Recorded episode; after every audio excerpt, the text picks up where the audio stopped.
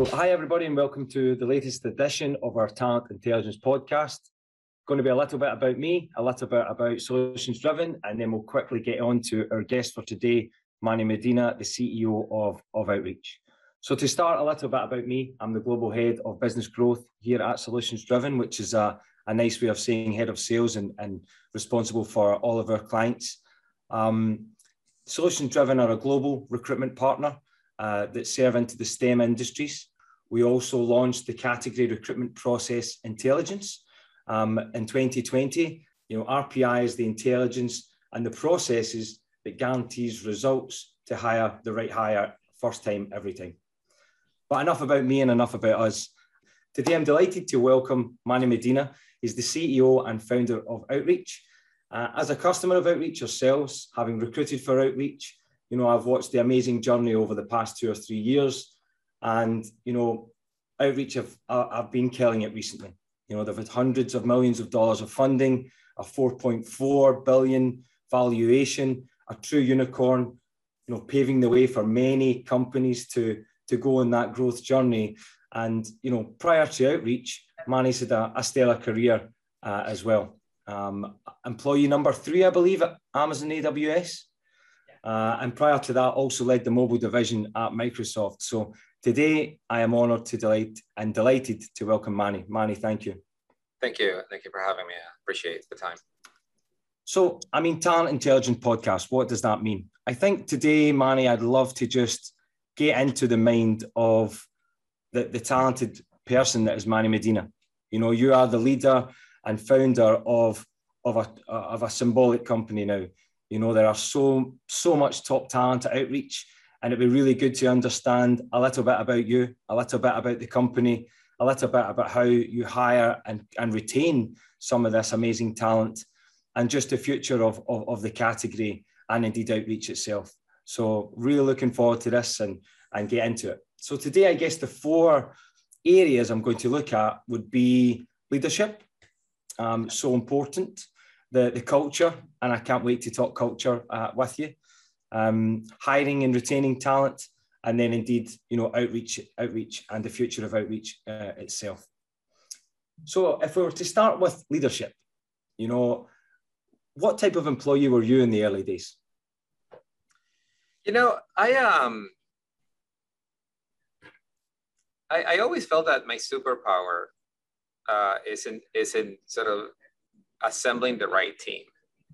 And, and, and it's interesting because now that I have time to reflect as to where my biggest hits have been and where my biggest misses have been and in my entire life, not only like career, has been in the in my ability to sort of like, you know, pick the team.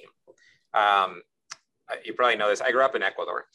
Yep. And um, growing up in Ecuador, uh, football or soccer, as called in the U.S., is very is, is big. And I grew up you know, being in, in elementary school, I grew up, you know, doing my homework as quickly as I could so I can go outside and play soccer with my friends. And the, the, the game of soccer was fascinating to me, but the picking of the team was actually more fascinating to me. So I spent most of the day, like even at school, like they will be lecturing, and I will be thinking who my team is going to be that afternoon and and it was all because it, it wasn't just picking the best players. It was also picking the right support staff that will want to play the entire afternoon supporting the best players. You see what i mean? So the whole like misconception of having an a team at all times is actually a little bit off because what you want is an a team not an a player. You know we we regularly i regularly pull this off on other neighborhoods. So we will play neighborhood against neighborhood right? So i live in the street. Mm-hmm and I will go and pick up a, a game with the street over.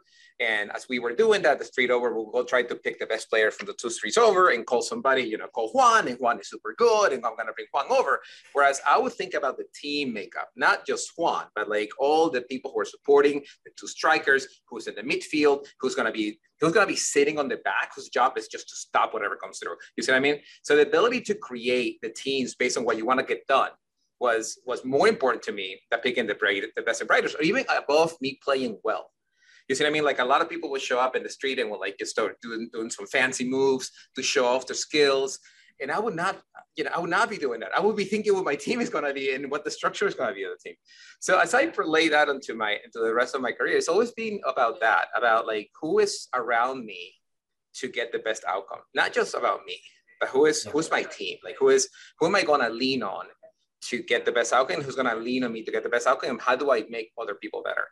So as a, as, you know, what kind of employee was I? I was an employee that always thought about that. Like, how do I get into a leadership position where I can be, you know, where, where I can be part of the team and I can be a team leader and I can pick teams where my talent would, you know, would shine. So even as I grew up as a, you know, as a programmer and then I move on to become a manager and a leader, you know, the, the leadership aspect of me was more about this team building and team consistency and letting then sort of like finding the best environment for that team to grow in. Yeah. So that has been sort of my growth as a, as a as an employee in my life in general.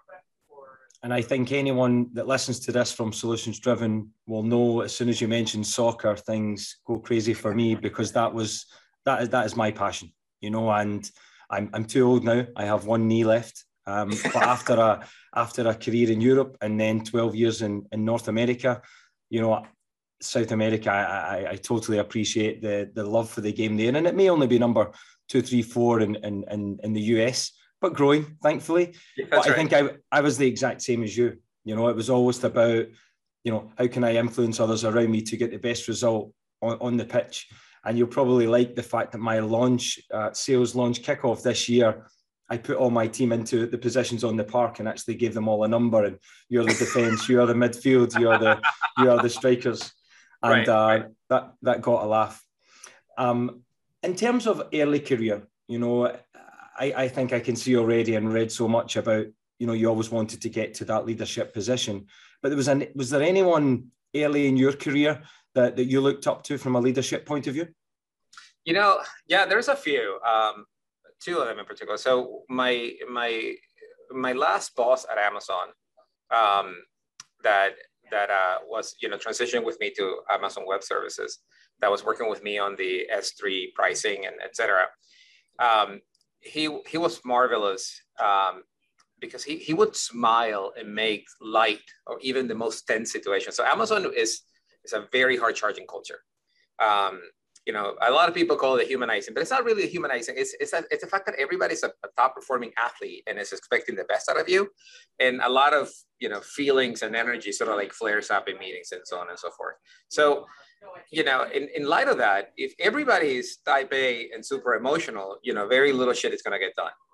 Yeah. But you need somebody in that team. In this case, this was my boss, who will like take something and realize that you know we're not we're not saving the planet here. You know, what I mean, and B, we're probably going to be wrong because nobody has done this before. Like nobody has taken, you know, storage and price it on a per kilobyte basis. So like chances are we're going to be off and we got to be okay with that. You know what I mean? And we got to have a good laugh because, you know, at some point shit is going to hit the fan. We're going to learn from it, going to move on.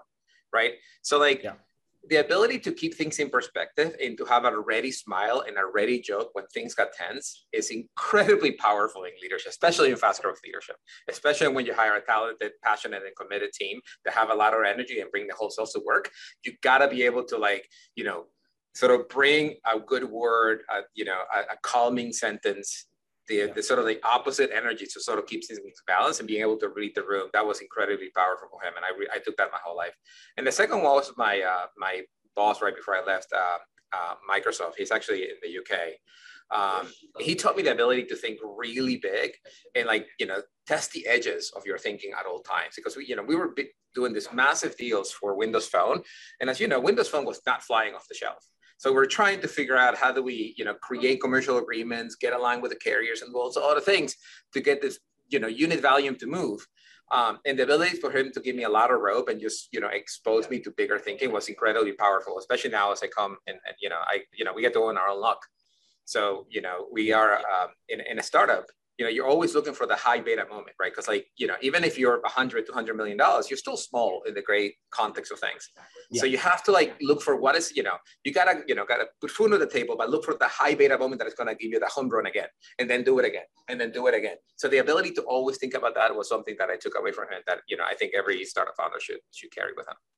Uh, you know, and a lot of stuff resonates for me there too. I think being a professional soccer player, athlete you know, you go through, you don't win every game, right? So you win some, you tie some, you, you right. lose some. Sometimes you lose a couple.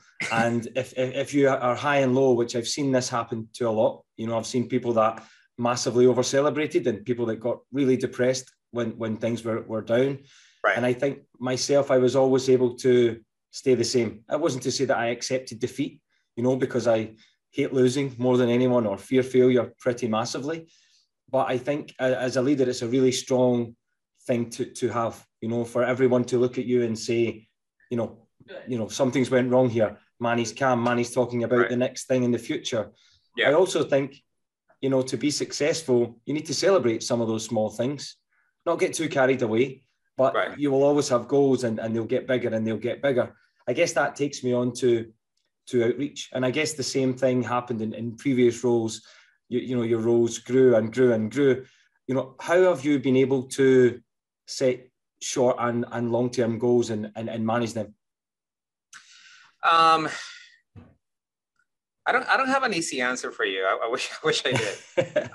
Because uh, I like I I um I tend to go into these phases where I over dial in one direction or another. Mm-hmm. Like, you know, um, if if I and a lot of it is is like, you know, when you're so let me take a step back. I personally believe, and I may be wrong on this, that there is two types of leaders in in sort of like the business world. There are the, the sort of like the founder types who not only know how to run the business, but they feel the business. You see what I mean? Mm-hmm. Like it's like oh, you yeah. can feel the storm because your bones ache like that kind of founder. You know, I mean, you can feel the quarter miss three quarters out because your bones ache. You know, I mean, your back is killing you, and you know something is wrong, and you can't put your finger on it. So you're gonna dig until you find out. And then there is the the gal or the guy or the person that sort of like runs it by the numbers, a professional manager. You know, has structures and frameworks and things. Went to the best schools and blah blah blah. blah. I am the first. Yeah so i this is why it's hard for me to explain because a lot of it is is gut feel right? So i will i i will i many times go down in tangents of like too long-term thinking or too short-term thinking. Yeah. And both are and both are useful as long as you have a team that compensates for the other side. Yeah. And and that put, and puts up with your shit. So when i go into too short-term thinking you know i tend to be in everyone's pants. You know i run a lot of you know inspection uh, my energy is, is diverted into you know getting into everybody's business. And sort of like I, I call it understanding but people sometimes don't receive it that way. And, and, and it's fine.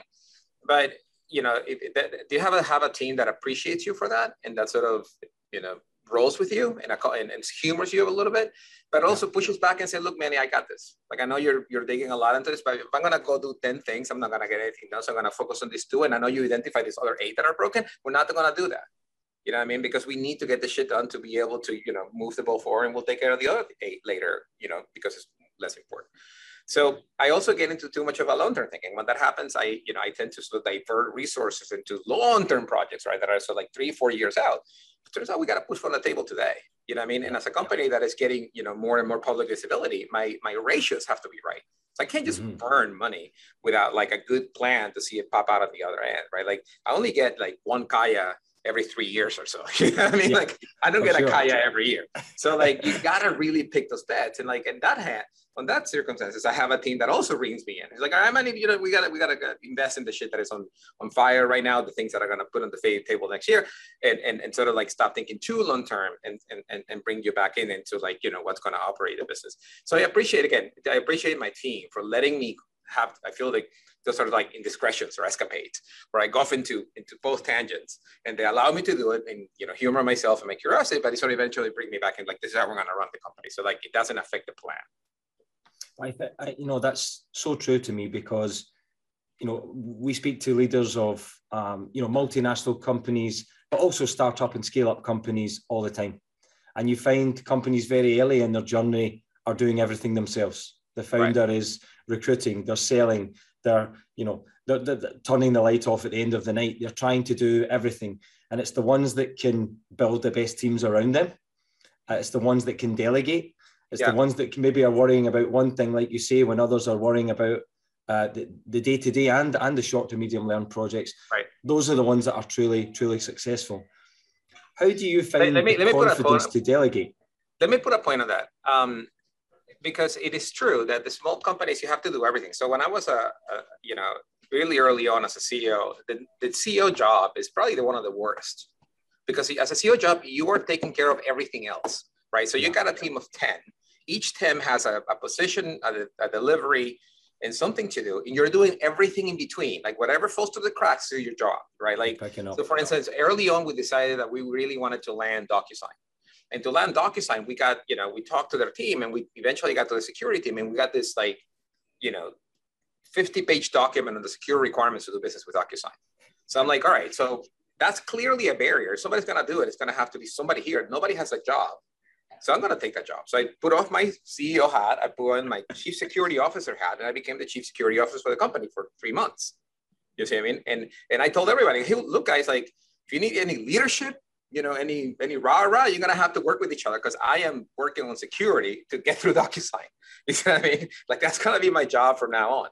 At and the then, same time, what you've subconsciously done is delegate the business to those guys who have upskilled themselves during that period and right. work together as a team. Right. And, and so it works both ways, right? Because they, they felt empowered that I'm able to just hand the business to them and they're going to do well with it.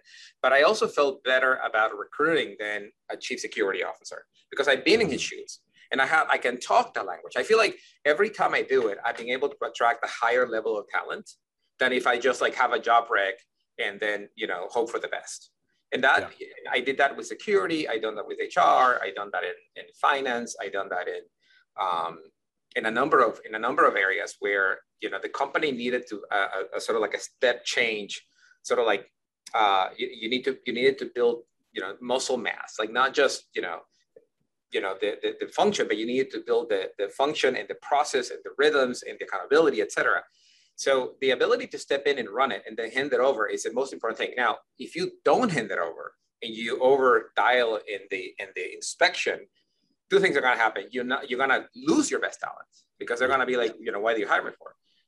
And you're going to burn out. And, and this is the interesting thing about burning out is that burning out doesn't show up in any way other than you being miserable, making everybody else miserable. Yeah. And then you start losing other people. You're gonna start losing your your bearings, your north, etc. So you have to be like you have to Good cut point. it to be able to do both. That has been my one, another biggest learning in, in scaling. Again, awesome point because sometimes people will just here is my goal and I will get there no matter what. Right. And, and, and but you will lose things along the way when yeah. you start losing and, people what happens is you way. become a little bit more miserable every day and, and like everybody can tell dude like everybody can like you're not invisible. People know that you're you know that you're incredibly hard to deal with and they just don't tell you. Yeah. So i want to maybe talk a little bit around say successes versus challenges. So let's start with with the challenges. Um you know you don't get to where you've been and, and let's just talk about outreach for, for right now but you don't get from a couple of employees to 1100 employees without challenges. Would you mind maybe sharing one or two of maybe your early challenges in the business and then mm-hmm. maybe one or two of the challenges now and how they differ? Because the challenges in hiring for example uh, early on versus now it's a completely different it's a completely different game. Um Jesus, there is a, a catalog of challenges. I'm just let me just pick a few. So early on, um, I, I feel like one of my one of my biggest challenge every one of my biggest challenges was understand the the scale I would think break. So not every so let's talk about my sales team because that was the first sort of like aha moment for me where we were hustling meetings everybody was all hands on deck on closing. And it didn't really matter territories who had the account, you know, ACV, like none of that stuff mattered. Like it mattered that was that we had a huge pipeline and that our number every quarter went up and to the right. So every every quarter we added 20% growth over the last quarter. Growth, that gives growth. you over 100% growth, right? Like, and and and it was all like, you know, it was a lot of brute force. It was a lot of like, you know, you know, we got a lot of that dopamine release of like, you know, the 11th hour deal that comes in at like the last day of the quarter at like 10 p.m. and like we're celebrating, it's all high five. You feel really good about that. That's a really bad sign. You see what I mean? And so what happens is that when the deal come, when the quarter comes in really hot, and I, I remember talking to one of my investors and advisors, like you're one or two quarters away from missing the quarter. And the moment you do that or you slow down, it's a kiss of death because nobody wants to invest in an early stage company that had had a slowdown moment because you don't know whether that's systemic, was that executional, or was that the market that is going south. You see, what I mean, like that scares the bejesus out of everybody. So, like for the first like six, five or six rounds of funding, you want to be, you know, clean as a whistle up and to the right, no questions, no buts, no, no must. You may be inefficient. You see what I mean? Like there is a lot of forgiveness for being inefficient, but you want do not want to miss growth. Um, so I remember one quarter that everything felt hard. And again, this is to my point of like you feel it in the bones. I didn't have a lot of inspection because we didn't have a lot of telemetry back then. But every like that quarter just felt hard, came in at the last minute. A lot of deals, you know, you had to do some contortions to get it through. And I remember sitting down with an advisor and being like, you know, you know, this is how I'm feeling. This is sort of like a little bit of evidence, but I don't have a ton. And he's like, dude, you're about to miss a quarter. And the moment you miss a quarter, you can, you know, it's going to take you a year to turn this around. So like I panicked and I started inspecting and I realized that, you know, there were just a, a lot of processes that were not following. And that's when I sort of like started upgrading my go-to-market team and, and, you know, brings them up, brings them up to where we are today. But I feel like um, not enough um, early startups, especially the ones that have product or marketing driven founders, pay enough attention to the fact that you can't miss growth. Like yeah. you, you can screw up a lot of things, but growth is is that's is you know allows you to play the next game. So so that's one. The, the, the other one that was clearly um, you know scaling the people organization. The um, the uh, the uh, I, at some point in, in the in the company you lose the ability. I used to memorize everybody's names, and everybody used to be you know either in the office or in a place where I can memorize their name.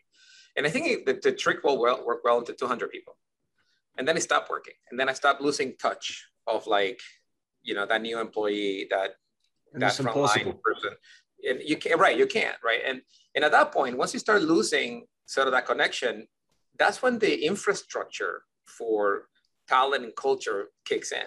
And if you don't have it ready to like snap into place the moment you start hitting that inflection you're going to lose a lot of people that don't necessarily you have to so the mm-hmm. ability to like, you know, make every employee heard, make sure that every that you understand what makes them tick.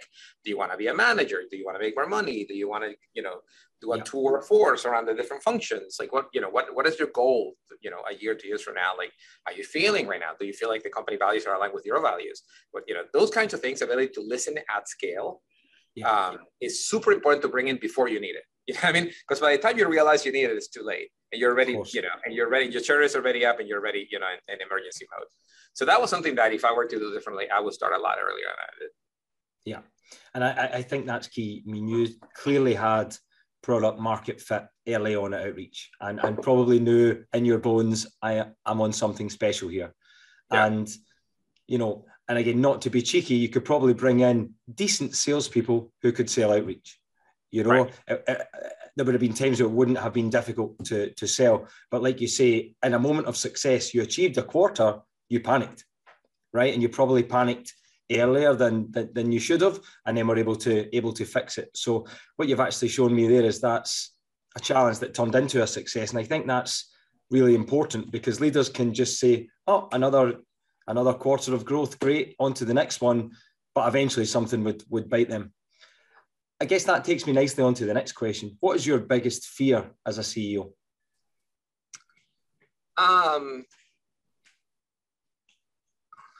you know, the, the problem for me is it's actually the opposite in that sometimes I, I in, I have to pump myself up every morning to come in and, and, and be the CEO of Outreach because if you look at CEOs of companies my size, um, our trajectory, our growth, our potential, they they don't look like me. You know, I mean, they're usually born in the U.S., educated in the U.S., you know, normally white, etc. So like, you know, I don't have a, a, ton of like, you know, support network out there to like make me feel good about myself. Like, I feel like I'm sticking out as, yeah. as somebody who's, you know, when the chopping comes, you know, you know, my, my head will get chopped. Like I, I feel always, always is like, a sense of angst and panic in my gut of like what am i not thinking about? Like what am i getting, you know the true ceos out there what are they doing that i'm not doing? You see what i mean? So like i don't i don't so you probably you probably fear failure rather than have a biggest fear? Yeah i i i in general i'm just you know i have the uh the the, the constant reminder of of potential failure the constant reminder of um of inadequacy that that on the yeah. one hand like i have to control because if I let it out of control, I would just sit on the couch and not move. Uh, and on the other hand, like it, it, keeps me real. You know, it keeps me never be full of myself. Always questions why the win worked, and if it worked, why are we not doubling down on that? So a lot of a lot of you know I, I seen a lot of a lot of leaders you know do a lot of inspection on what's not working, but you should also do inspection on what's working because if it's yeah. working, you need to you know actually increase the investment in what's working to actually accelerate growth. So I always afraid that I'm not thinking about that, that I'm not doing it right, that I'm missing something big. Um, so I yeah, I don't have a biggest fear. It's just every day I have to fight the fears to come into work and and be my best. And I, you know, I, I guess a lot of my leadership or what I learned from leadership was from soccer coaches growing up. You know that this yeah. instill that passion, that desire, that resilience in you. You know, and then I, I think I worked under so many different coaches. One would tell you, Nicky, work on your left foot because that's not as good as your right. Then you had other coaches that said, forget your left foot. You know, Messi doesn't have a right foot. Just exactly. keep using the one that the one that works. And right, the and, running joke was that Maradona needed a right foot to get on the bus and off the bus. he didn't need it for anything else. Never used exactly, it. exactly. You know, and, and let me come back to culture in, in a moment because that is quite clearly one of the biggest things that stands out for me to you and, and, and as a business. But let, let's maybe finish the you know the leadership part around the successes. How do you celebrate success Outreach? because you've had so many milestones along the way your first sale you know your first round valuations winning big clients is there maybe one or two even moments that people wouldn't quite realize were, were a big win for you yeah so it, it has changed with the with the size so we used to have you know back when we were up to 200 people we used to have this sort of like stand-ups on, on, on fridays. Where we will get around as a company and different places around the company. Will get around and, and, and do something called highs and lows. Where we will celebrate our highs like as a team we will go around and talk about our highs individually and in, in, each of the particular teams and toast to them. Um, but also celebrate our lows because our lows are learning moments. So lows are For something sure. that you want to get it out there. Like you know starting starting a company starting a company is hard and even growing a company is hard. So you want to let you know let let out being and be real with each other that you know we had some hard moments and that we learned from those moments, and I want to share them with you so that my burden is a little lighter. So um, as we grew, and then and then with COVID, it, it's becoming a little harder to to really do this true celebration. Yes, we can. You know, we, we have done the the um, you know the company all hands. We celebrate you know milestones financially or people wise, etc but we actually feel I feel like we need to do more in smaller teams. And I and I'm you know the inability to get together in person has put a, a, huge damper on those things. Because on the on the one hand like celebration means i'm going to get you in zoom and celebrate. But on the other yeah. hand like i don't need to put another zoom meeting in your calendar. So like how do i celebrate with you when you're not here? You know what i mean? And i'm, I'm a huge fan of being in the moment.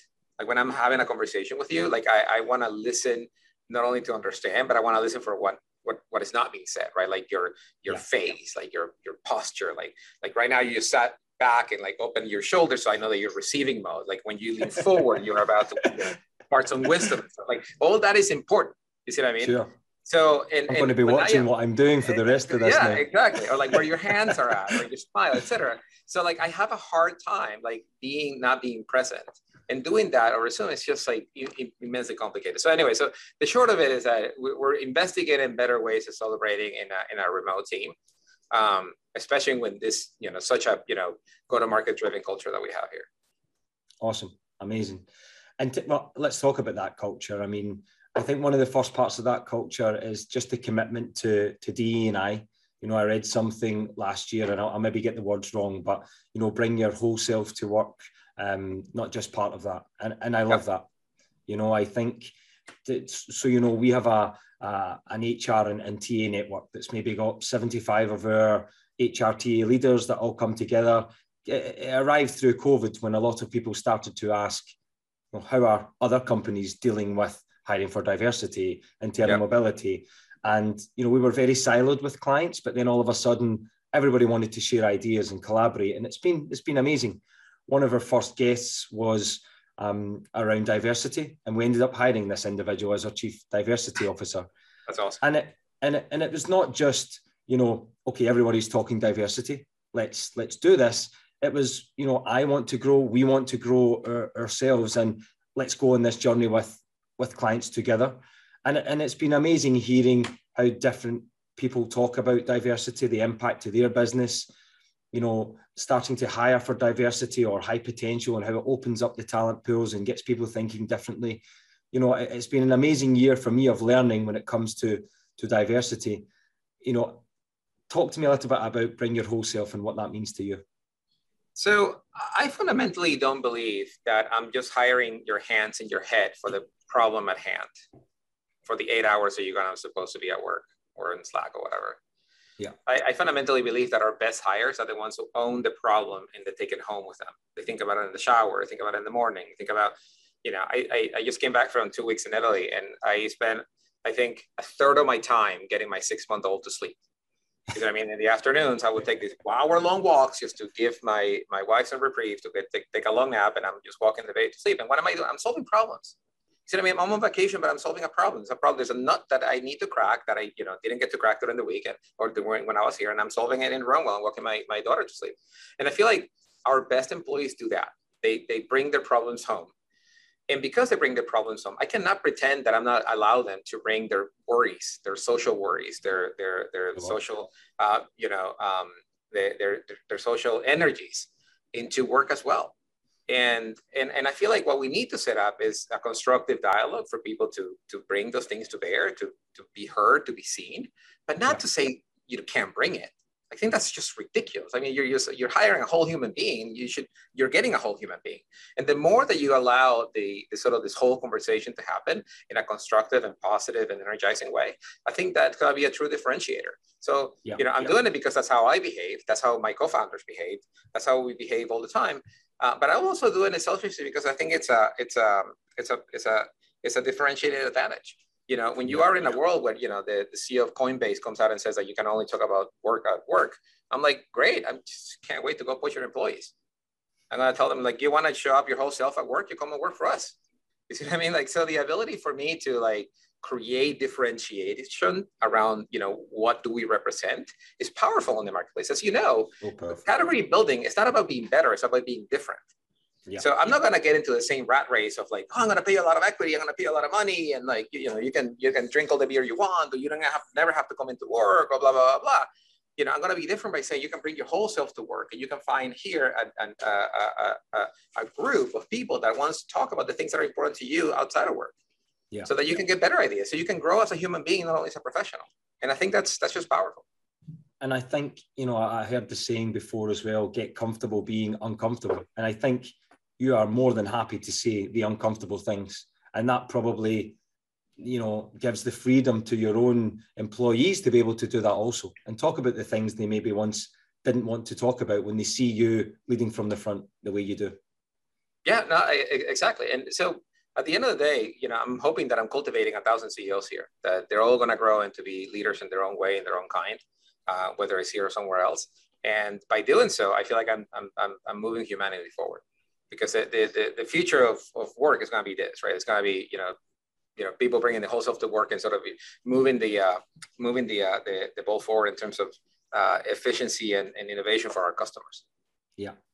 And I, so, and I think it's clear to see, you know, the way that this filters down through, through the organization. You know, I follow so many people at Outreach, Tom Castley, Mark Kosoglow, you know, Caitlin Kelly, Sam Nelson, um, Max Altshuler, Anna Beard. you know, they just constantly, day after day, pump out amazing material, you know, but it's so so authentic. And you've really created this environment of self self improvement, coaching, you know, mentorship, and obviously having worked with with with some of those teams to to hire for some of those teams as well. There's a, a clear criteria for people that that fit into that. You know, how how have you got there?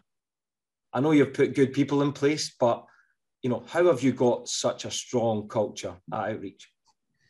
I, I don't, you know, I don't know because I don't know the uh, the uh, the counterfactual, right? Like, how, how would I not do this? I, I, I, you know, this is this is a little bit how I operate. So this is like what I was saying. Like, you know, a lot of founders like me run by instinct. Like, this is, you know, I just I just want to work at a place where I'm surrounded by people that I admire and respect and fill me with energy. Yeah and I have hired accordingly, and they have hired accordingly, and they continue to hire accordingly. And now the only thing that I've been missing in the past is sort of like a system to inspect that that is actually happening across the organization, as we have an office in Prague, in London, Atlanta, and Indianapolis, et cetera. Like we we need to be able to to to make sure that that is happening at scale, so that we don't lose that thread. But outside of that, um, you know, it's a lot of the storytelling. It's a lot of being out there and and and see and, and leading from the front and being the and, and embodying, you know, the culture that you want to drive. Um, and, and, to be frank, I don't, I'm not sure at what scale does it break. I'm, I'm sure at some point it does, and I'm going to have to, you know, change the mo of what I'm doing. But so far, it's working, and uh, there's no reason to stop. You mentioned earlier, you know, I like my employees to take the problems home. My wife would probably say the opposite, right? I've got a two-year-old and a, and a six-year-old, and when I finish work, she would love nothing more than my phone to go away. Now that doesn't happen, you know. Right. I do take it home, and coach soccer as well. So just constantly thinking about about something, and you know, I, you start to read more around, or uh, you know, I read something last week around resilience. You know, you, typically people that are successful are, are resilient, and they think, you know, I'm just going to punch through this little challenge. I'm going to work that extra hour. I'm going to work that extra day, but there's a real balance between resilience versus recovery. You've also just mentioned you've been to Italy for two weeks, and I highly doubt you turned the phone off for two weeks. But you know, how important is that work-life balance? How do you get that, you know, balance between people going above and beyond, but also making sure they're in a good space? You know, my mom told me really early on that relaxing is just changing the activity. It's not doing nothing. Like a busy mind like yours or mine would not just do nothing. Like you will yeah. fill that with something else. And, and the trick is to fill it with a different kind of activity that allows you to tackle the problem from a different angle. You see, I mean, like what you're doing, if you bring your phone home, all you're doing is continuing to react to the, to the cacophony of shit that is coming your way. And you may want to stop that and work on something a little bit bigger, but like pick yeah. a problem and noodle on that in the quiet of your brain and the quiet of your kids and the quiet. Like, I'm not saying do not be present. I'm saying in the mind, in the times in which your mind is wandering a little bit, focus your you're wondering into this particular problem and, and, and wonder in this problem. That's what I did when I was in it. I actually deleted my Slack, I deleted my LinkedIn, I deleted my email. And now that's it. I kept my text going because every once in a while I would have a really good idea. Something's important here. that I really wanted to share with somebody, but it limits, you know, the amount of communication and back and forth you can do. I, I did bring a notebook that I filled with ideas. You know I mean? So I always had a notebook and a pen at hand. So whenever something, you know, the, the inspiration happened, I could sit down and write it at length, long form with your hand, doodling with it, charts and everything. And that's what's important. Is it is it is it is the ability to to, to shift how you're tackling a problem. Exactly. Uh, I'm I'm a doodler. I'm definitely exactly exactly exactly. So like you know, um, the the other thing that I found powerful is keeping keeping a little journal. You know, if you wake up in the morning, you know, before you know, a lot, the, the initial condition of your day determines the rest of your day. So if you start your day jumping right into the pool of, of the cacophony, you're just going to swim in it. Whereas you start your day prioritizing, thinking big themes, thinking big things about for you personally, for the business, for your family, that will set the Love day. That. that. will that will allow you to prioritize your day. Again, I got I got some amazing advice from from a coach I think back at back at UNLV, you know, where I when I went to school uh, in Vegas, and one of the things he said to me is, Nicky, you will be a coach one day or, or a leader one day. My biggest advice is whether it's myself or whether it's someone else, a session that you're part of, if you enjoy it and the team enjoy it and it goes well, go home and write down what what you done that was good. Yeah. So, you know, for maybe 10 years, I wrote down every session that I thought was good you know, why we did that, who we were playing against, you know, the, the, the successes out of that. And I ended up with this huge Bible. Now I always thought I was going to be a soccer coach, not a recruitment sales leader, right? And and um, but again, it set me up for for lots of success. And I think the same can be said now in sales. You know, I think people are acting differently. You know, and I'm coming on now to the talent side of things. Is you know, talent is changing, it's evolving. You know, if you look at the SDRs now versus the SDR 10 years ago, they all want to be the best SDR in the world. They are social, they're out there, they are doing podcasts, you know, they are learning the methodologies. You know, I think it's amazing. It's amazing to see, but it's the ones that are doing that little bit extra are the ones that are getting ahead. And and that's what I was going to ask you. You know, in terms of when we look now at talent, hiring for talent in the early days of outreach is very different now. I'm sure you were in all of the interviews at the beginning and learning everyone by name and learning about their families. you can't do that now. Has that been a struggle for you? Um, a little bit. It has been a struggle, you know, in the sense that um, I, I miss the idea. The, actually, funny, I miss the ability to sell outreach, you know, to to uh to uh to an individual, like personally, like you know, to you like changing sell outreach as a career choice. You see what I mean? As opposed to sell outreach as a, as a solution. So I miss that a lot because you know I love talking about the company. So and and I feel like my pitch to investors, you know, resonates well also with individuals because you know they're investing their career and their life in it. So I miss that quite a bit. Um, I, I do think that it will be untenable for me to continue to do this, you know, at scale. Yeah. Um, and and and continue to be a leader. So there's a lot of picking the fights and and and and, and figure out what is the most you know what is the, the highest impact you know activity that I can take for the company. Uh, I think recruiting for sure it is, but I can't do it at scale. So I have to figure out like where do I dig in, right? Like what what are the right levels? What's the right seniority that I can go make an impact? But the, the thing that is important to me though is to stay with the, the fresh class of people that are joining to make sure that we impart that that culture that we impart. Sort of from my point of view you know what is that we're here to do and why are we going to do it? And you know how are we going to how are we going to play with each other? You know the kind of the kind of team that you just joined and and and, and what we're going to get done. You know i think and this is where again i, I see so much synergy in and and how we operate versus how, how you operate. You know when i first joined it was uh, just listening to the CEO talk about the company because I was like yeah. recruitment. There's there's thousands, there's hundreds of thousands of recruitment companies globally you can't do what you say you're going to do, you know. And but you know when you join and you realize that's actually happening, you know, and then you see the passion that the owner has for the business, it's infectious. And you know, a, a lot of the salespeople that get the CEO on on the call, right? I'd love the CEO to speak to the client because they, will sell this for me easy, you know. Right. And I think it's again that trickling down and really setting the standard, especially when you create a, a category. What does it stand for? What do we stand for? Where are we going? And I think that's something that you see with a lot of the successful companies, the the gongs, the drifts, you know, the outreaches, they all sing from the same hymn sheet, you know. Yeah. I was I was going to ask you, and maybe some of your early hires, and I won't ask you who your best hire ever was. Right? I don't want to put you on. Don't want to put you on the spot. Um, AJ Fortner said that it was him, but uh, anyway. Of course, of course. What What are maybe the one or two traits that you think you know the difference between, I guess, great or good talent and really, really great talent?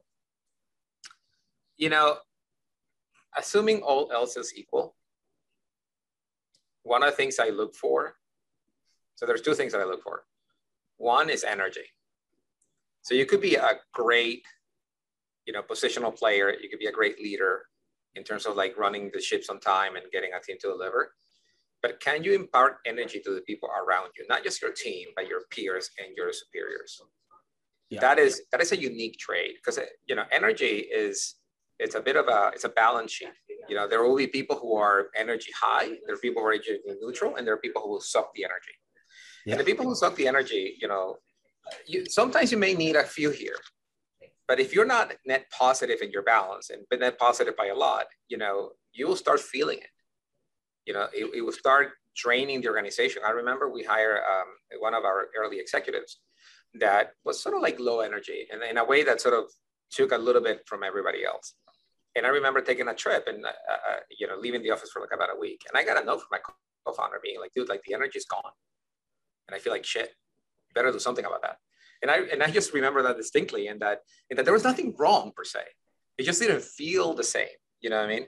And, and, um, you know, a lot of we're, we're instinctual animals. So like a lot of people are going to operate by feel. So you have to be make sure that you have a net positive balance of energy in whoever you bring. So that you know, if somebody slips in who doesn't have the energy or, or, or sucks the energy out, but you still need that individual, you know, on a net basis, you're you're you're ahead. The second thing is that I tend to hire people who need a win, an equivocal win on their terms. They will do anything to get that win on their terms. And not just winning for, you know, at all costs, it's winning on their yeah. terms, you know, winning with style. Like, like in, in, in, in, as you see in Brazilian soccer, it's important that you, you play beautifully. Not just yeah. you win, but you play beautifully. And then in Brazilian press, you, you also seen that if you win, but you even play beautifully, you get panned by the press. The press was like, that, that's, that's not our game. Absolutely. You know, you win, but you didn't win Brazil win. You see what I mean? that may be how Argentina do it, but not how we do exactly. do Or like Germany can, you know, win with a positional game and the structure, right? But in Brazil, you need to. It's flair, right? If you're not, there's no jogo bonito, there's no win, right? So like, we, I, I love to play play with people that that want to win on their terms with style, with panache, with like perfection, with that. Even though they may have a win from the past, they want to win. They want to do it, you know, in in with their own canvas. You know, I mean, they're artists in their own craft, and, and they want to win on their on their terms. Those are my favorite hires because they they you know they they self perform and they make everybody perform better. And, and that's it. You know what what what you see in spades at outreaches, people coming in at an SDR, for example, and they grow and they grow and they grow and they learn because they're learning from from amazing leaders. And right. I, you know, I, I, I guess I wonder back to the early days of the first couple of SDRs coming in, or the first couple of leaders. They must have had that energy, you know, and and really they've just paved the way. And now it's almost like a machine in a certain way. But I guess, right. I guess to you need to evolve as well you know, and I think if, I just look at sales, you know, you've been in business development and sales. I, guess that's my area. You know, what what how do you see that evolving? You know, have you have you seen the characteristics of good salespeople two or three years ago change to now? Oh, for sure. I think that I think the instinctual sales leader that sort of wins by bravado and, and force and their contact book, then it's going to go away. I think that sales is going to be a game of of intelligence, a game of data, a game of um, a game of you know AI and prediction, and and using more signals than you had before to be able to maximize you know not only growth and performance but the performance of the individual. I think that the new rep who will become the new team leader, who will become the next manager, who will become the next VP, is somebody who's going to expect high performing you know, technologically savvy organizations yeah. that have yeah. a lot of intelligence and data and insights at the fingertips to operate faster. I don't think that, that, that I think that ship has sailed. And I think that the, the, the big tsunami that is coming to all of us is the fact that the Gen Zers, the Zoomers, are 24 year old, 24 years old. So they're all SDRing right now. Some of them are leads in USDR organization. They're the future what? leaders. They are your future leaders, and they will not they will not stand for low tech, you know, bravado. You know, what worked in the past is going to work today. Let me read your old playbook that I used 10 years ago, you know, to get a thousand dials a day and that's going to get you over the line. Like, that's just not going to work.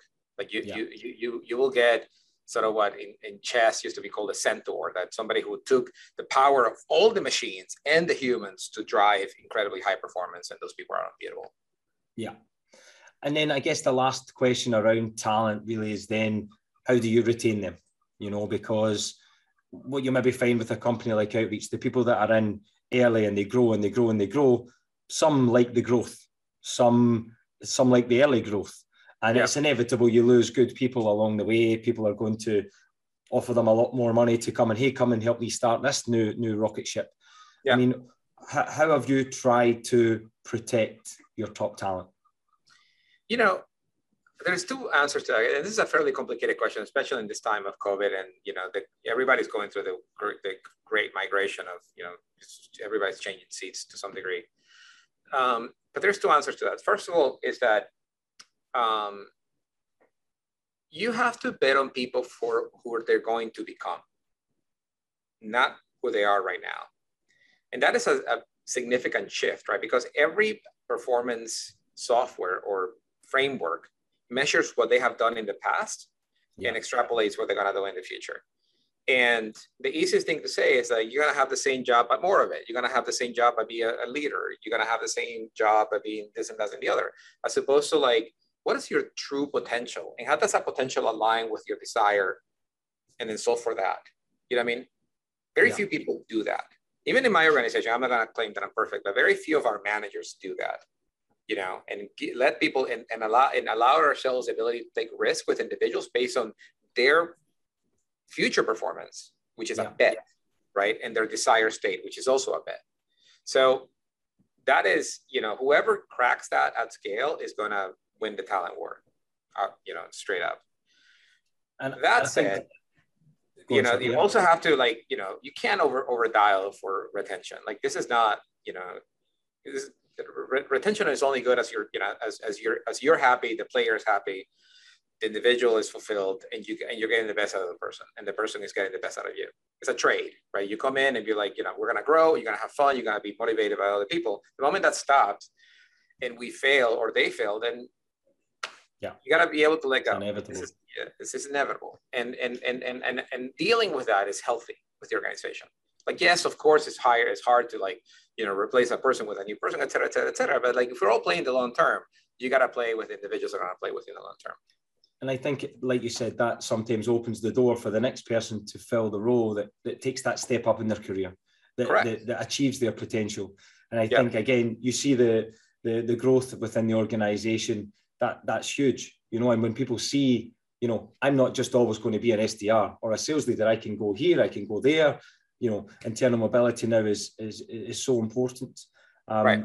But hiring for potential is one of the reasons why I think we have been so successful. It's not just I'm looking for the exact same carbon copy person again, because not every yeah. SDR or sales leader you hire is, is the exact same. They all bring something unique.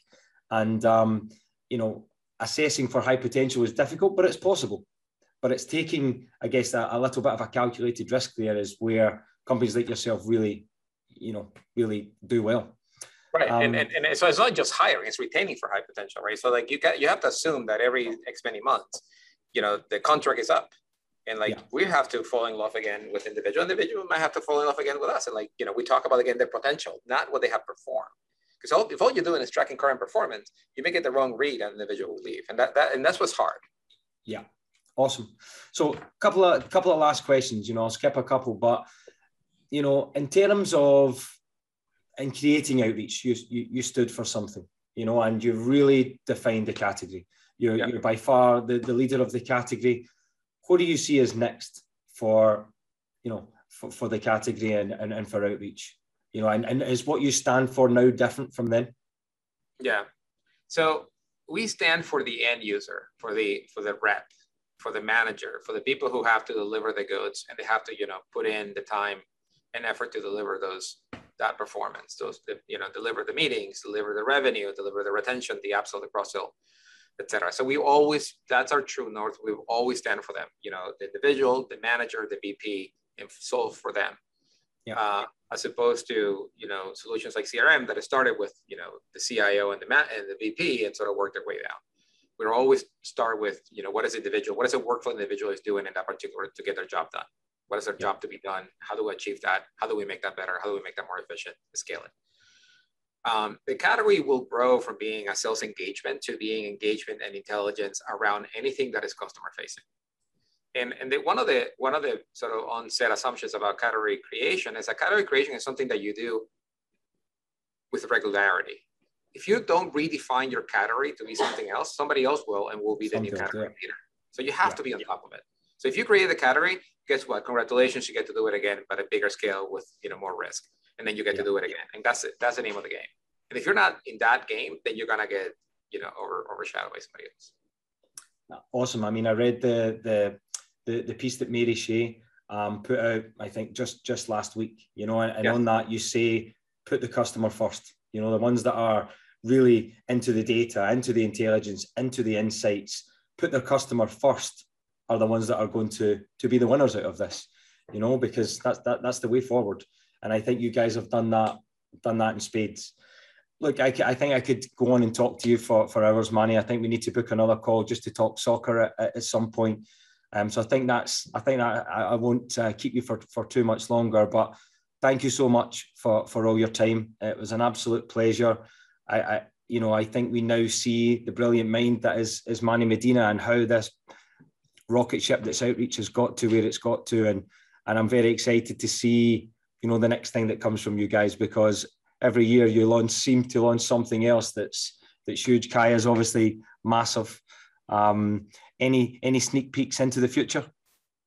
Uh, you know, we, we got a, a, a, big platform announcement coming up in, in October that again is going to redefine the game of how do we take, how do we, how do we go to marketing? How do we scale our teams and, and, and get them to produce better and more and be happier with, with how they do it. So I, you know, stay tuned for a, a, a late October announcement. Awesome. Well, you, you've got my money already. You're probably going to get more of it.